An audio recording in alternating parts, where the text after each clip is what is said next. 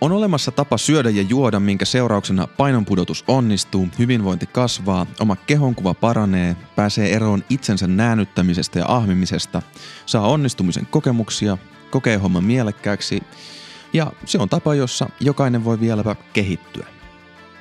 Se on luultavasti aika erilainen vinkkeli ruokaan kuin mihin on tottunut, ainakin se mulle oli. Lähdetään ottamaan selvää, mistä on kyse.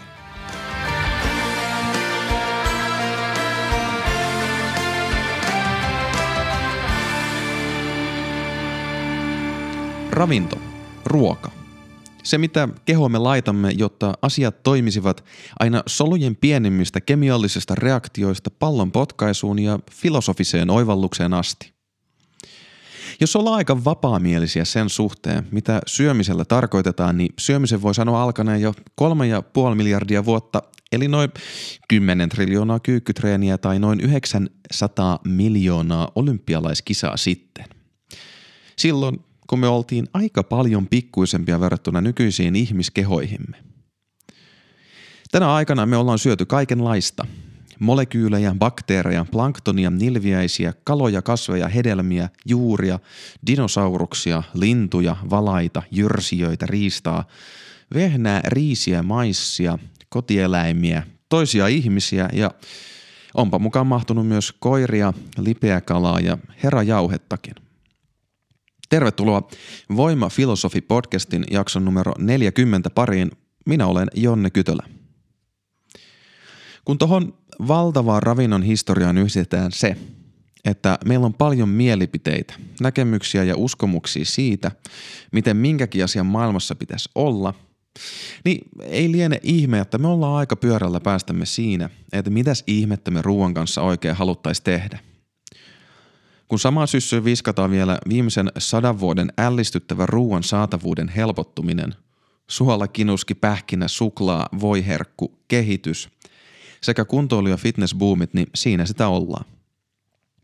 Terveellisesti syöminen ei ole ikinä ollut helpompaa tai vaikeampaa kuin nykypäivänä ja tähän on monia syitä.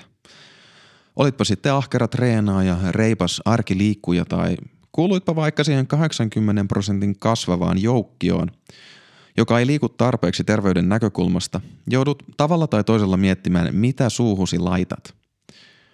Nyt on tarkoitus alkaa porautua siihen kovaan ytimeen, joka on meidän ruokasuhteemme takana. Miten me voidaan muuttaa ruokasuhteemme sellaiseksi, että se palvelee sitä, keitä me haluamme olla? Ateriarytmit, makrot ja mikrot, lautasmallit ja muut kyllä on hyvä tuntea edes sinne päin – mutta mitä tällä kaikella tiedolla voi tehdä, jos ei tiedä, miten panna toimeksi? Mikä on se muutoksen resepti, jonka avulla voi päästä irti diettistressistä, herkkuhimojen kanssa kipuilusta tai kiireen keskellä hajoilevasta ruokavaliosta? Onko sellaista reseptiä edes olemassa? Rohkenen väittää, että vastaukset ei tule olemaan niitä kaikkein tavallisimpia. Ja Veikkaan, että tämän moniepisodisen ekskursion jälkeen saattaa nähdä ruokansa aika eri tavalla, kirjaimellisesti ja vertauskuvallisesti. Mutta ensiksi disclaimeri. Näitä asioita ei ole luvassa. Mä en tule esittämään mitään väitteitä joidenkin tiettyjen ruokien terveysvaikutuksista. Mä en tule puhumaan mitään ateriasuunnitelmista – Mä en tule puhumaan mitään yksilöidyistä ravintosuosituksista ja mä en tule puhumaan mitään tiettyjen ruoka-aineiden tiputtamisesta pois ruokavaliosta. Mikäli sulla on tollaisia kysymyksiä, niin kannattaa suunnata vaikkapa rekisteröidyn ravintoterapeutin tai lääkärin juttusille. Ja samaan syssyyn mä en myöskään tule puhumaan mielenterveysongelmista tai syömishäiriöistä sen kummemmin. Ja vaikka tunteiden ja psykologian rooli tulee olemaan aika iso, niin jos sulla on sellaisia haasteita ruoan kanssa, joissa on selkeästi psykologinen elementti mukana, niin kehotan kääntymään mielenterveyden ammattilaisen puoleen. No. Aivan perustasolla meidän ongelma ruoan kanssa nykypäivänä on se, että meillä on liikaa herkullisia kaloreita saatavilla – ne on tullut niin nopeasti meidän saataville, että meidän biologialla ja fysiologialla ei ole ollut mitään aikaa sopeutua tähän tilanteeseen. Ja meidän kulttuuri ja yhteiskuntakin on ihan sekaisin sen kanssa, mitä asialle pitäisi tehdä. Meillä länsimaissa eletään ennen kuulumatonta aikaa terveyden näkökulmasta. Ensimmäistä kertaa niin kuin ever meillä sairaudet, jotka eivät tartu, tappaa meitä enemmän kuin tarttumataudit. Elintasosairaudet, elämäntapasairaudet, miksikä niitä haluaa kutsua. Ja niin kuin Niilin suurella joella on kaksi alkuhaaraa, on meidän elintasosairauksillakin. Liikkumisen vähäisyys ja liikaruoka. Niihin sitten limittyy kaikki meidän ajatukset, tunteet, ennakkoluulot, tiedonjyvät ja ties mikä muu. Kouriin tuntuva ja brutaalin ikkunan tähän maailmaan antaa koomikko Louis C.K.'n miltei melankolinen pohdinta seuraavasta tapauksesta. 270-kilonen nainen meni jälleen kerran lääkärille terveysongelmien takia. Tällä kertaa lääkäri halusi teettää magneettikuvauksen ja lääkäri kirjoitti lähetteen eläintarhaan. Siis eläintarhaan. Jos oot 270-kilonen ja tarvitset magneettikuvan, saat mennä eläintarhaan hoitamaan asiasi. Annetaan tässä hetki vähän ajatusten kehkeytyä. Mulle tulee välähtäviä kuvia nuoren Arnoldin pullistelevista hauiksista ja rintalihaksista. Burgeriin uppoutuvat 300-kiloisen yksinistuvan ihmisen hampaat. Hoikkaakin hoikempi fitnessmimmi puristamassa pientä kylkikurttua stressaantuneena. Tylsääkin tylsempi terveystiedon tunti siitä, että sokeri lihottaa – ja kaikilla luokan pojilla limpparit ja suklaapatukat pöydällä. Liikaa kaloreita, ylipainoa, elintasosairauksia, kehokeskeinen kulttuuri, keho-obsessoitunut kulttuuri, ulkonäköpaineet, terveyden ihannointi, nuoruuden, henkisen ja fyysisen suorituskyvyn ihannointi, riippuvuus, tunteiden tukahduttaminen eri aineilla ja käyttäytymisellä, häpeä, kipu, henkinen tuska – me syödään liikaa tai kummallisesti, eikä me oikein osata tehdä asialle mitään. Tai no, osataan me jotain ja onhan meillä liuta ratkaisuyrityksiä. Meillä on tietoa, ravintotietoa vaikka millä mitalla ja nykyään tavallinen kadun tallaajakin osaa, jos ei huolehtia, niin ainakin stressata hiilareista ja proteiineista. Sitten meillä on pakottamista. Valtiokoneisto verottaa makeisia, koska niin ilmeisesti on parempi kansan terveydelle. Meillä on kulttuuria, normeja, kasvatusta. Vanhemmat opastavat ja määräilevät lapsiaan. Opettajat opettaa koulussa ja päiväkodeissa. Ja me aikuiset rohkaistaan, pilkataan, autetaan ja kiusataan toisiamme. Sitten meillä on diettikulttuuria ja painonpudotusvillityksiä. On häpeää, tahdonvoimaa ja kurinalaisuutta korostavaa. Jos ilmaus sallitaan, niin keho negatiivisuutta – joka tuottaa tuloksia yhdelle sadasta ja pahan mielen melkein kaikille. Ja sitten on kehonegatiivisuuden vastakohdaksi ilman mielikuvitusta keksitty kehopositiivisuus, jossa itsensä hyväksymisen, itsensä rakastamisen, terveyden ja elämäntapojen muuttamisen sotku on miltei yhtä pahassa kunnossa kuin heidän vihollisillaankin. Ja silti me lihotaan jojoillaan, pakkomielteistytään – hallitaan rystyset valkoisina ja heitetään homma lekkeriksi, miten sattuu. Katsotaan, mitä muut tekee ja joko liitytään sokeasti heihin tai perustetaan peilikuva heimo, ikään kuin se olisi suuri oivallus. Miten vaihtaa perspektiiviä? Miten vaihtaa maailmankatsomiskakkuloiden linssit uusiin?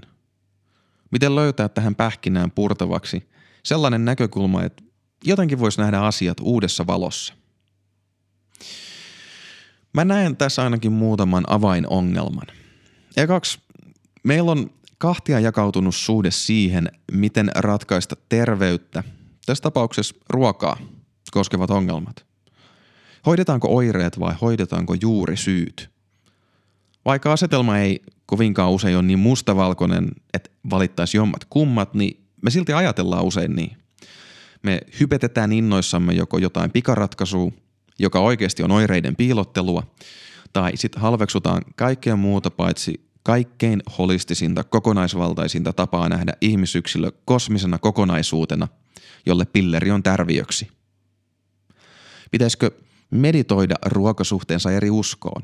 Käydä psykoterapeutilla puhumassa tunteiden tukahduttamisesta herkuilla vai pitäisikö ottaa laihdutuspilleri ja mennä matsalaukun kavennusleikkaukseen? Eikö muutos tule sisältä? Eikö ole noloa mennä leikkaukseen? Eikö se ole tahdonvoiman ja selkärangan puutetta, jos tarvitsee ulkoista apua? Onko pakko tehdä itse? Eikö lääketiede voi vain ratkaista tätäkin ongelmaa? Kärsimättömyyden ja kunnianhimon välissä me sitten rusennutaan. Toiset sättii itseään, kun elämäntapa remontti toisensa perään päätyy vitamiinivesivahinkoon ja toiset taas odottaa kieli pitkällä sitä uusinta pilleriä, joka ratkaisee kaikki ongelmat ilman vaivan näköä. Sitten kun mennään syvemmälle tasolle, voidaan ihmetellä itse terveyttä ja lainata sivu sieltä kosmisten holistien kirjasta. Me ihmiset ollaan tavattoman monimutkaisia olentoja ja meidän terveydellä on monet kasvot. Jos me nähdään meidän terveys, toimintakyky ja hyvinvointi jotenkin kapea-alaisesti, niin me ei voida ikinä päästä lähellekään meidän terveysongelmien juurisyiden ja oireiden hoitamista. Ilman asian monimutkaisuuden hyväksymistä me tartutaan aina väärään työkaluun ja vääriin rakennusaineisiin. Ja kolmantena, me voidaan puhua pääpunaisina siitä, mikä yleensä toimii, keskimäärin, pääsääntöisesti, tilastollisesti ja niin edelleen. Mutta kukaan ihminen ei voi muuttaa itseään kestävästi, jos ei tunne itseään yksilönä. Ja mitä se itsetuntemus sitten oikein on? Kuinka paljon siitä puhutaan? Missä on se kauppa, josta voi ostaa teho- tai luomutuotettua itsetuntemusta ja valmistaa itselleen viisauspuuron herkullisella oivallussilmällä? Ongelmakenttä avautuu tässä siis aika hemmetin laajana. Ja näitä ongelmia ei voi ratkaista, jos jatkaa asioiden katsomista samalla tavalla kuin ennen. Itsetuntemusta kartoittavia kysymyksiä pohdiskeltiin jaksoissa 16-21 ja terveyden moniulotteisuuteen uppouduttiin jaksoissa 22-34. Kannattaa palata sinne, jos mieli niihin teemoihin paneutua. Mutta terveyskäsityksen ja itsetuntemuksen syventämisen lisäksi tarvitaan muutoksen resepti – ei reseptiä siitä, mikä on terveellisin ateria, makroravintoainen jakauma, dietti tai mikään muukaan pelkkään tietoon tai oireiden hoitoon perustuva suunnitelma. Tarvitaan resepti sille, mitä me ihmisenä oikein tehdään, kun me muututaan perustavanlaatuisella tasolla. Ja mitä meidän pitää tehdä, jos me halutaan muuttua. Ja mikä se on se resepti, jolla voi sit muokata oman elämän sellaiseksi, kun sen haluaa. Kaikeksi onneksi tällainen resepti on olemassa. Se on itse asiassa ollut olemassa jo vuosituhansia, mutta niin kuin mullakin kävi, niin se on kerta toisensa jälkeen löydettävä uudestaan ja uudestaan ja puettava uuteen nykypäivän kaapuun. No, Jotta me voidaan helpoiten ymmärtää, mistä tässä muutoksen reseptissä on kyse, meidän kannattaa penkoa tarkemmin sitä, miten me ollaan yritetty kaikkein konkreettisimmin vastata ylenpalttisen ruoan haasteeseen. Kaikkein tyypillisin varmaan kaikille tuttu ratkaisu on dietti, painon pudotus. Ajatus siitä, että kunhan organisoin ruokani sillä tavalla, että se odottaa tiettyjä sääntöjä, pääsen tavoitteisiini. Kun jätän hillarit pois, Minusta tulee hoikempi ja kirkas ajatuksisempi. Kun vältän paistopisteen transrasvoja, vältyn verisuoniongelmilta. Kun en syö punaista lihaa, vältyn syövältä. Tai jos ei puhuta asioiden välttämisestä, niin sitten voi vaan vaikka lisätä oliiviöljyä ja vihreitä kasviksia, luomua tai vaikkapa syödä vaan illalla kello neljän ja 12 välissä. Onnistuessaan dietit voikin olla aika tehokas tapa päästä painonpudotus- tai suoraviivaisempiin terveystavoitteisiin. Mutta ne myös epäonnistuu hirvittävän usein. Tällä hetkellä on jossain määrin epäselvää, että kuinka haitallista diettien kierteestä syntyvä jojoilu on ihmisen aineenvaihdunnalle. Mutta ainakin se on haitallista ihmisen kuvalle itsestään muutokseen kykenevänä tyyppinä. Koska dietit on niin vaativia ja rajoittavia, niin monet fiksut tyypit onkin sitten kääntynyt tapojen.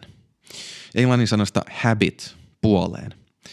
Se on aika kova parannus verrattuna sääntöjen noudattamista perään kuuluttavaan diettaamiseen. Ajatus on, että kun muutat tapojasi, pääset tavoitteisiisi. Muovaa itsellesi sellainen tapa, ei siis sääntö, että syöt vain yhden pallon jäätelöä etkä viittä. Tai vaikkapa sellainen, että syöt joka aterialla aina proteiinia. Näihin tapoihin, tottumuksiin keskittyvällä lähestymistavalla on se etu, että se onnistuu paljon useammin kuin dietit. Niissä myös otetaan muutoksen haasteet suht tosissaan. Ei keskitytä vaan hokemaan sääntöjä, vaan yritetään ratkaista tapojen muuttamisen edessä olevat esteet. Ongelmana on kuitenkin se, että tästä voi seurata mustavalkoista joko tai ajattelua, motivaation puutetta, tylsistymistä ja luovuttamista. Kolmas tapa. Se tapa, johon tässä podcast-sarjassa tullaan keskittymään, liittyy taitoihin. Nyt ajatus onkin se, että sääntöjen tai tapojen sijaan keskityt harjoittelemaan taitoja, niin kuin muusikko soitintaan tai painonnosta ja tempausta – Tämän lähestymistavan etu on se, että se toimii tutkitusti paremmin kuin dietit tai tapoihin keskittyminen. Samoin kuin tapoihin keskittyminen, taitoihin keskittyessä otetaan muutoksen vaivalloinen prosessi tosissaan. Ja kaiken kukkuraksi, jos todella oppii keskittymään taitojen kehittämiseen yhdellä elämän osa-alueella, niin sitä voi soveltaa missä tahansa muuallakin. Idea on siis siirtää pääasiallinen fokus pois itse ruuasta ja siihen liittyvistä säännöistä ja tottumuksista kohti taitojen harjoittelua sekä harjoittelun harjoittelua. Mutta mikä elämän osa-alue olisi sellainen, jossa taitojen harjoittelu onnistuisi parhaiten ja mahdollisimman monelle? Sen pitäisi olla kaikille välttämätön, jokapäiväinen, toistuva, tuttu ja riittävän haastava. No, sehän on se ruoka – tässä lähestymistavassa on kuitenkin kaksi pointtia, jotka voi nähdä negatiivisina seikkoina. Taitojen kehittäminen on vaativaa ja taitojen kehittäminen pakottaa mukavuusalueen ulkopuolelle. Jos tämä kuulostaa liian hankalalta, niin kannattaa odottaa seuraavaa jaksoa. Näihin palataan vielä tarkemmin. Mutta tässä kohtaa rohkaisisin miettimään niitä tilanteita, joista on todella nauttinut elämässä. Väitän, että aika usein ne tilanteet on vaativia ja niissä mennään sopivasti oman mukavuusalueen ulkopuolelle. Me ihmiset nautitaan haasteista ja kehittymisestä ja oikeastaan mikään ei tunnu paremmalta kuin tutun ja uuden sopiva tasapaino. Eli ei hätää. Vaikka meillä nyt on hankalaa triplasuklaa jäätelöiden ja liukuportaiden kanssa, me ollaan myös kykeneviä valtaviin muutoksiin, kunhan me vaan keskitytään kehittämään taitojamme – Taitojen harjoittelu siis. Kuulostaa ihan simppelille, vai? Ota levytanko käteen ja ala tempailla, kysy neuvoa ja kokeile uudestaan. Siinä se. Opettele syömään hyvin ja siinä se. Just. No ei. Taitojen harjoittelu ja niiden sovittaminen ruoan maailmaan on sen verran monimutkainen juttu, että nimenomaan siihen mä tulen tarvitsemaan liudan näitä podcast-jaksoja. Perusajatuksena tulee olemaan tämä. Me harjoitellaan paria perustaitoa ruoan kanssa ja me käytetään paria perusnyrkkisääntöä auttamaan meitä silloin, kun harjoittelu on vaikeaa. Ne perustaidot, joita me tullaan harjoittelemaan, on nämä. Aterioiden aikana opetellaan tunnistamaan, että milloin kroppa sanoo, että hei, nyt mä oon täynnä. Ja sit lopetetaan syöminen. Ja aterioiden välillä opetellaan erottamaan nälkä himoista, tylsistymisestä, stressistä, negatiivisista tunteista ja ajatuksista. Ja nämä on ne perustaidot, joita me käytännössä harjoitellaan, mutta aina se ei onnistu ja siksi me tarvitaan pari nyrkkisääntöä. Aterioiden aikana me laitetaan lautaselle sopiva määrä terveellistä ruokaa ja aterioiden välillä me yritetään pitää ateriavälit noin 4-6 tunnin mittaisina. Siinä se periaatteessa. Jos nuo elementit saa haltuun, niin luultavasti oma ruokasuhde on itse asiassa aika terveellinen ja välttyy monelta harmilta. Näiden kahden idean päälle tulee ajan mittaan sitten rakentumaan kokonaisvaltaisempi ymmärrys siitä, miten meidän ruokasuhde oikeasti muuttuu. Me tullaan paneutumaan syvällisesti siihen, miten noista parista perustaidosta ja nyrkkisäännöstä kasvaa koko ihmisenä muuttumisen paletti. Miten me voidaan pitää huolta, että vastoinkäymiset tai oma vastusteleva pääkoppa ei vedä pisintä kortta muutoksen edessä. Miten me ehkä ajatellaan harjoittelemisesta, eritoten suhteessa ruokaan. Kaikenlaisia juttuja, mitkä ei auta meitä pätkän vertaa. Ja miten tämä kaikki liittyy ei sixpackkeihin, penkkipunnerustuloksiin tai tiettyyn mekkoon mahtumiseen, vaan siihen, keitä me halutaan olla ihmisenä, meidän arvoihin ja siihen, miten me voidaan elää niiden arvojen mukaista elämää. Tämä käsillä oleva ruokajaksojen joukko ammentaa paljon Josh Hillsin kirjasta Lean and Strong, hoikka ja vahva. Kirjan nimestä huolimatta kyseessä ei ole hoikkuutta ja voimaa palvova peruskatsaus ravinnon maailmaan. Sen sijaan Hillsin idea on käyttää englannissa lean ja strong monimerkityksisyyttä apunaan. Lean tarkoittaa tehokasta, joustavaa ja nopeasti reagoivaa.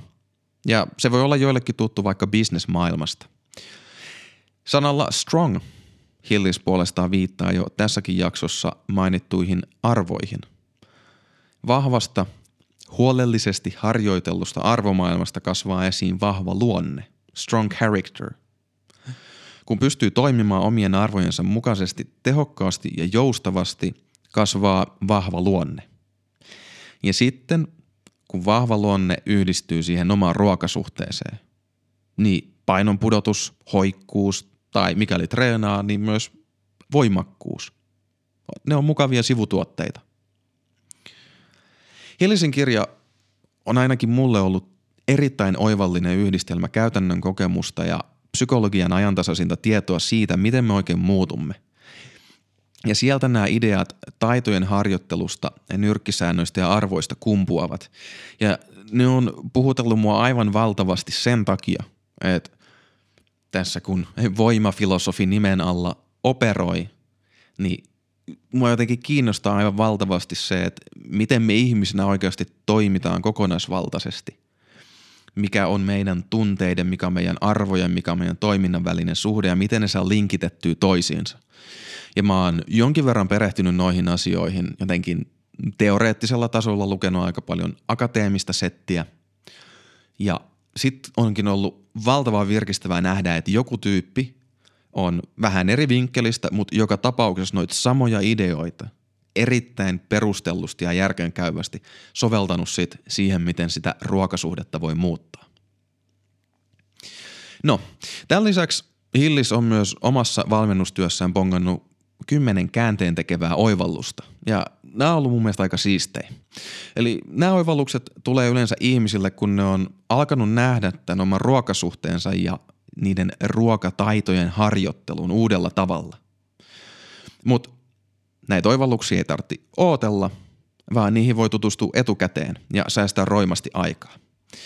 Ja siksi mä ajattelin, että nämä oivallukset voi jakso kerrallaan johdatella meitä syvemmälle ja syvemmälle tähän uuteen tapaan katsoa ruokaa. Tämän jakson oivallus on hahmottaa sitä, mikä ero on kestämättömillä, epärealistisilla suunnitelmilla ja henkilökohtaisella epäonnistumisella. Ja ehkä arvaatkin, että ruokamaailmassa nämä kestämättömät, epärealistiset suunnitelmat on just niitä diettejä – Säännöistä koostuvia ruokabyrokratian labyrinttejä, jotka näyttää paperilla simppeleiltä, mutta johtaa epäonnistumisiin, lannistumisiin ja retkahduksiin. Itse asiassa tämä oli meikäläisellä aika hauskaa, että tämän voi piirtää paperille niin selkeästi, niin psykologiassa on tunnistettu kaava, joka ennakoi epäonnistumista elämäntapa muutoksissa. Se menee näin. Sitoudu tarkkoihin joustamattomiin sääntöihin, eli dietti, Ala ajatella säännöistä joko tai tyyliin, että tätä on pakko noudattaa tai muuten. Tukahduta näitä sääntöjä koskevat negatiiviset tunteet, esimerkiksi tahdonvoiman ja tsemppaamisen nimissä. Ala himoita sääntöjen ulkopuolisia juttuja koko ajan enemmän. Ai hitsit, jos mä nyt saisin mennä ottaa sen jätskipurkin tuolta kaupasta. Ja sitten tämä painolasti kasvaa samalla kun no se dietti tavallaan toimii ja sä saat tuloksia. Tulee vastoinkäyminen yhtäkkiä ja sit sä menetät kontrollin. Se koko tämän kehityksen ajan kasvatettu painolasti vyöryy päälle ja sit sä rikot niitä sääntöjä vastaan, teet jotain typerää. Siitä seuraa lannistuminen ja siitä seuraa luovuttaminen – näin kuten paperilla näkee, niin näkee, että se on niin ennakoitava juttu, että oikein itseäkin alkaa nolottaa. Mietin vaikka jotain kunnianhimoisimpia painonpudotus- tai voimankasvatusprojektejani. No, enpä tiennyt paremmin silloin, vaikka ehkä jokin ääni sisällä kuiskutti, että jokin tässä on vinossa.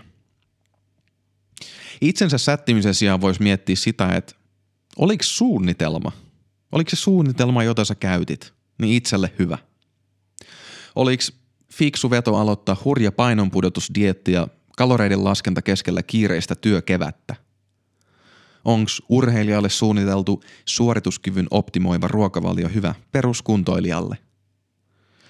Mitä kaikkea pitää ottaa oikeasti vaikka niistä syvän terveyden näkökulmista huomioon, että tällainen ruokasuunnitelma voisi onnistua – jos suunnitelma on huono, niin ei sen kanssa epäonnistuminen ole jokin henkilökohtainen epäonnistuminen, että tällainen mä nyt vaan oon. Jos suunnitelmassa on mustavalkoisia ehdottomia joko tai sääntöjä, niin ei se ole sun vika, että sä et pysty niitä noudattaa, vaan se on suunnitelmaan sisäänrakennettu ongelma. Lyhyesti sanottuna, ihmiset ei epäonnistu, suunnitelmat epäonnistuu. Mä itse mietin tässä vaikka jotain semmoista onnistumisen ja tekemisen arkkityyppiä, vaikka joku tämmöinen armeijatiimi elokuvassa. Niin nehän sanoi, että meidän suunnitelmamme epäonnistui. Our plan has failed. Mutta vasta sitten, kun oikeasti on katastrofaalinen epäonnistuminen, niin siitä ne sanoi, että nyt me epäonnistuimme. Ja mä sanoisin, että suurimman osa ajasta, kun dieteistä puhutaan, niin se on toi edellinen, ei toi jälkimmäinen, mikä tilanne on kyseessä. Eli ihan ensiksi, ennen kuin kysyy itseltään, mitä mun pitäisi tehdä, jos haluan pudottaa painoa tai syödä terveellisemmin, on vastattava kysymykseen, mitä mun ei ainakaan kannata tehdä. Mua itseäni ainakin puhuttelee se ajatus, että dietit sääntöineen tulisi jättää sikseen ja alkaa keskittyä niihin taitojen harjoitteluun. Tai ehkä diettiin tarttumalla voi käydä niin, kun meinas käydä tarinan ketulle. Vanha leijona ja kettu. Vanha leijona, jonka kynnet ja hampaat olivat niin kuluneet, että hänen oli vaikea saalistaa, tekeytyi kipeäksi. Hän piti huolta, että kaikki lähitienoon eläimet tiesivät hänen sairastumisestaan ja kävi sitten makuulle luolaansa vieraita odottelemaan – kun vieraita saapui toivottamaan pikaista paranemista, leijona söi heidät yksitellen suihinsa. Myös kettu saapui paikalle, mutta hän oli hyvin varovainen. Vältellen luolan suuaukkoa hän kysyi kohteliaasti, kuinka leijona voi. Leijona vastasi olevansa kovin kipeä ja pyysi kettua astumaan sisään luolaan. Mutta kettu pysytteli viisaasti loitolla, kiittäen leijonaa kutsusta. Olen otettu, että kutsuit minut sisään, lisäsi kettu. Mutta huomasin, että monet tassun ja kavion jäljet johtavat luolaasi ja että yhdetkään eivät johda takaisin ulos. Mitenköhän mahtaa olla? Löytävätkö vieraasi ikinä ulos luolastasi? Haluatko marssia diettileijonan suuhun? Onko juuri nyt niin kiire, että dietti on oikea vastaus? Ovatko säännöt ja kurinalaisuus parasta, mitä tiedät? Vai olisitko ennemmin kettu, joka ei halua astuakaan synkkään luolaan, joka pitää etäisyyden siihen, mikä ei ehkä toimi niin hyvin ja keskittyy taitojensa hiomiseen? Kiitos kuuntelusta. Jos jakso sai ajatukset liikkeelle tai opit jotain uutta, niin rohkaisen jakamaan jakson somessa tai vinkkaamaan sen ystävälle, hyvän tutulle tai vaikka sitten vihamiehelle. Lisäksi olisi mainiota, jos hyppäisit mukaan seuraamaan meikäläistä Instagramissa at jonne-voimafilosofi, sillä mä olisin kiinnostunut kuulemaan sun omin sanoin, että mitä ajatuksia tai kysymyksiä sulle jäi tästä jaksosta. Se tältä erää. Kuulemiin.